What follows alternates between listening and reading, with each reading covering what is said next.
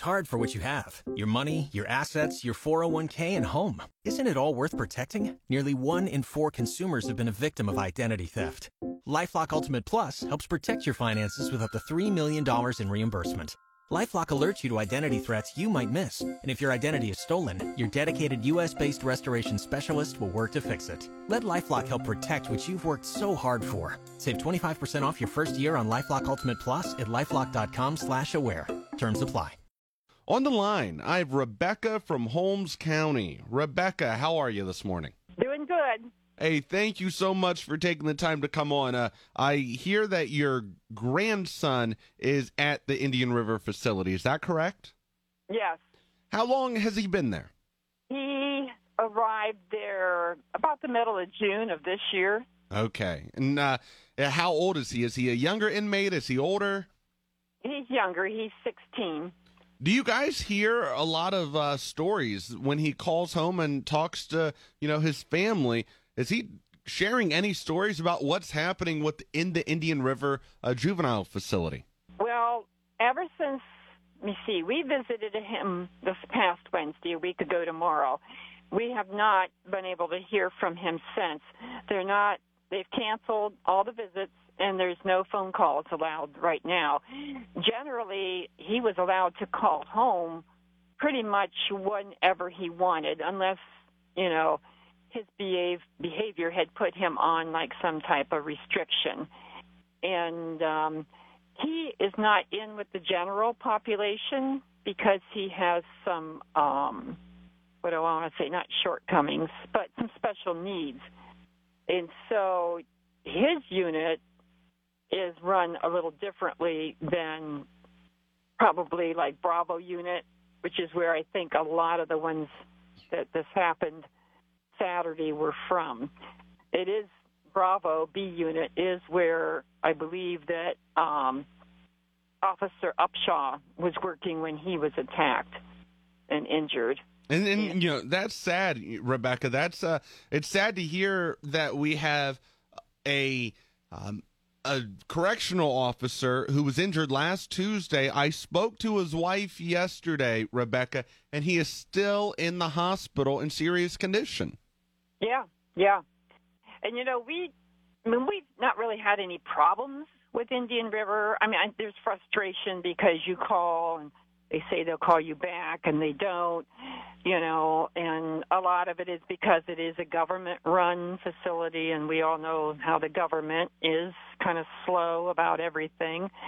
But basically, our grandson has gotten good care. Uh, when he went, for the first probably couple months, he had a lot of problems adjusting. There was, um, they had him like on suicide watch many times, and he would self harm, and so they'd have him in what they call the smock, which is I think just kind of keeps his hands so that he couldn't like self harm himself. It'd be more like scratching, things like that is what he was doing, but he had COVID, what is this, end of October, probably back in mid September. And uh, of course, you know, there was no visits or anything then for a while. But he was more or less confined to his room or his cell.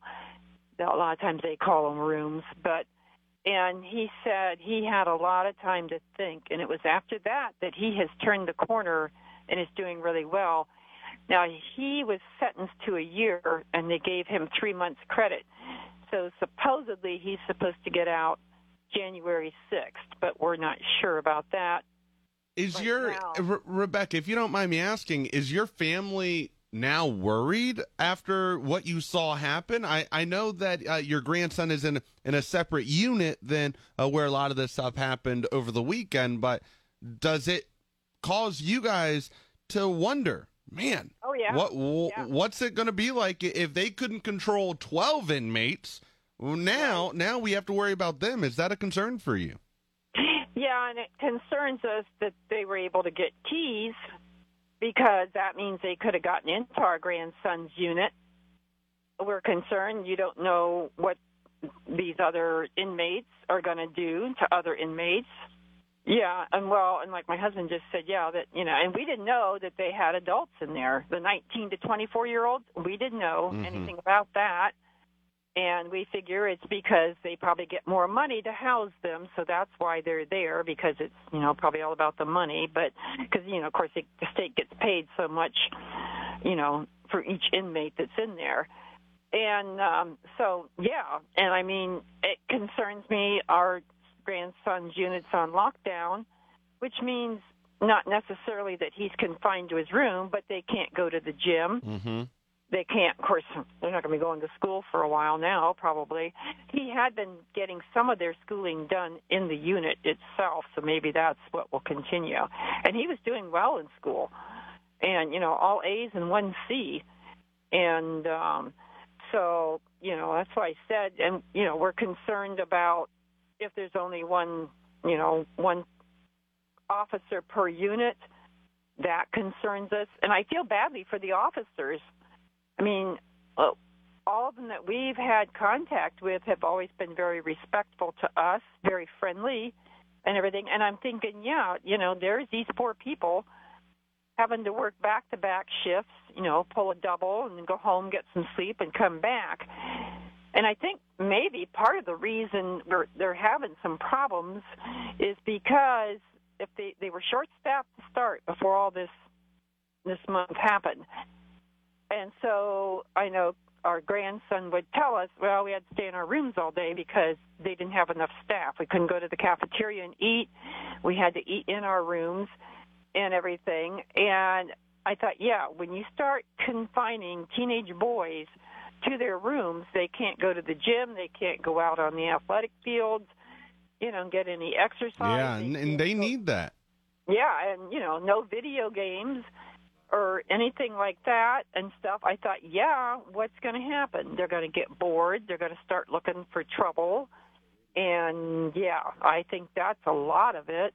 Mm-hmm. You know, so I mean, to us, but yeah, we're very worried. I Saturday night after our daughter had gone over there for a visit, and no one, of course, had called or anything. She gets there and everything's you know in chaos and So that's how she found out about what happened on Saturday. She just showed up. Yeah, because she was scheduled to have a visit at 5:30. She gets there at a quarter till, because you have to get there earlier because you have to be COVID tested every week, and sometimes that takes them a while to get up there and do the test. The test itself doesn't take that long, but and then they have to get your family member ready for the visit, which I think involves fisking them down, you know, Mhm. fisking them and all that stuff. I'm not sure exactly what Yeah. all that involves. And our grandson, sometimes he can tell us things, and other times he won't say much, but we can either tell from his, you know, demeanor or maybe a remark he makes, maybe what's going on, or we can kind of have to guess because he has to be kind of careful. Mm-hmm. No, know, I. what, Re- what allowed to say. or- yeah, Rebecca, I, I I understand, and you know it, it is a sad situation. We're hoping that we can uh, we can do some investigating and get to the end of it. Rebecca from Holmes County, we really appreciate you uh, coming on today. I wish we could continue to talk, but we got to get a break in here. You have a good one, and thanks for calling us. All right.